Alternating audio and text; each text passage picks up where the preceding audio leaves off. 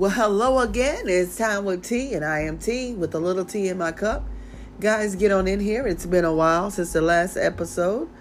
We are going to go ahead and get our numbers out. You can call us at 919 786 2486.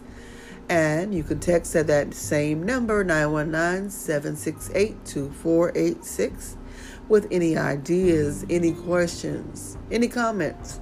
We look forward to those. It's been a while since we did have the next last episode, which was really a good one. And I wanted to uh, kind of break away from the narcissist talk a little bit, relationship talk, and it may tie into today's topic. Um, I've heard many people, and because now my walk is different, I walk with the Lord. I, I am more into um, the spiritual side of things and not the fleshly side of relationships. They all tie in together because God is so amazing that He gave us each other. And when in the right setting, in the setting of marriage, it's a wonderful thing to be physical in a relationship. But in order to avoid being physical with everybody, it's very important that we take the time to do it the right way. And ultimately, yes, you will end up in a relationship that could lead to marriage. And then there's that intimate factor. What we want to talk about today is the uh, spiritual connection that people have with God. If you don't have your own personal relationship with God, if you're just a church attendee, if the pastor tells you where to turn in the Bible all the time and you're not picking it up on your own reading, taking time out in your busy day to give back and to interact with the Lord. What I mean is, every day God gives us a gift. He gives us two gifts. And I say this uh, not literally, but He gives us many gifts. But when our eyes open up, though those eyelids opening is the two gifts I'm speaking of. Those you open those gifts, and do you realize that God allows us his breath in our body. If he didn't breathe breath into your body, you wouldn't be alive. Your soul, which he put into your body, will return to him one day. It will return for judgment one day. And I know this is a little deeper than I normally go, but I felt it necessary when I had people saying, you know, well, it doesn't take all that. You don't have to be praying all the time and talking about the Lord all the time and, you know, reading the Bible and, you know, prophesizing and, you know, being a disciple. Everywhere you go, you're talking about the Lord. My goodness. Yes, my goodness. Because there's not a lot of good in us. You see, no matter how much we do like that, we can't save ourselves. It's our accepting of the gift of Christ. How he died on the cross for our sins and showed us love. And God, being the Father, allowed this for the shed of Jesus' blood stood in the gap for us and our sins. And because so many pastors just talk about, oh, we're going to get to heaven one day and all this, we forget that how bad it was that Christ had to die. It was that bad. It took all that. And so while we can't pay into the church enough or give our deeds enough or disciple enough to get into heaven because our works are not going to get us into heaven. It's our acceptance of Christ and accepting that eternal gift of life. And not only accepting that, but living as Christ lived, attempting to live as Christ. In other words, we're not Christ, of course. We're not going to be perfect, but we have to turn from sin and attempt to live righteously.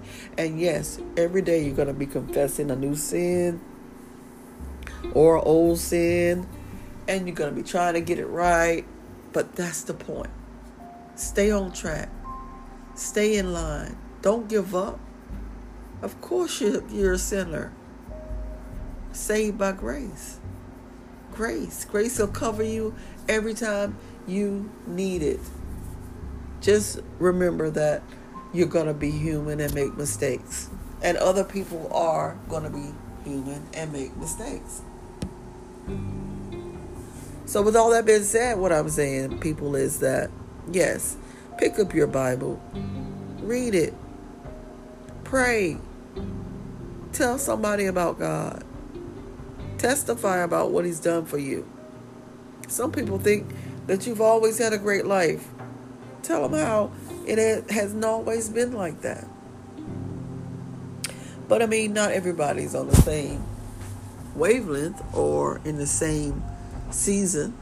Some people are being blessed right now, and some people feel like they're fighting a losing battle.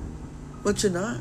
Not as long as you know that you are not the main fighter in this thing. You just need to stay the course. The battle's not yours. So I wanted to jump into that because I'm just hearing so much, and people are really anxious about the fact that the world is changing right before their eyes. But it's been doing that. It's been doing that. It's just becoming more apparent. People have been living terrible lives. And now they realize they need something more sustainable something that they can call on, someone, something bigger than themselves. So I'm taking today's time to say, you know, the hotline that we have is for many reasons. We also um, make awareness to domestic violence. Um, I did not list that number today. I forgot it. It's 1 800 799 7233. That's 1 800 799 7233 that's when you know your neighbor is being abused. When you know uh, someone who needs to, you know, step away from a relationship that is causing them harm mentally, physically, or emotionally. Share this number with them 1 800 799 7233. Guys, I'm not going to keep you long. I just wanted to give that quick message just because I'm running to a lot of people who, you know, I guess ultimately haven't committed to Christ to where they want to give up the things that they're doing. They just want to say that God is good, God is great, He is so wonderful. I mean, God doesn't need us to stroke His ego. He doesn't have one. He knows He's God. He doesn't need an ego. He doesn't need power tripping.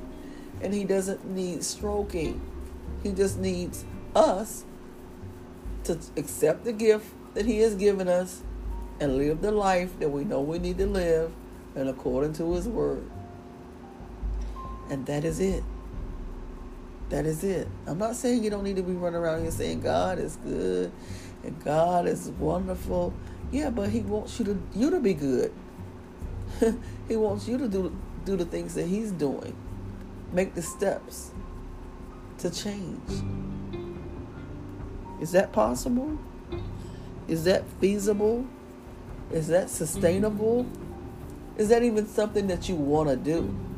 So if it's not, don't fool yourself. Just go ahead and sin in peace. That's something y'all often hear me say when we talk about men that cheat and the women that stay with them. If you're going to let that man cheat time and time again and you're not going to do anything about it, let the man cheat in peace. Stop going through his phone and checking his clothes. Just let him continue to cheat in peace, and you find your peace of staying there with him. Because nobody wants to live in torment and looking over their shoulder. Not even a cheater. Okay, guys, that's our time. That was it for Time with T. Until next time.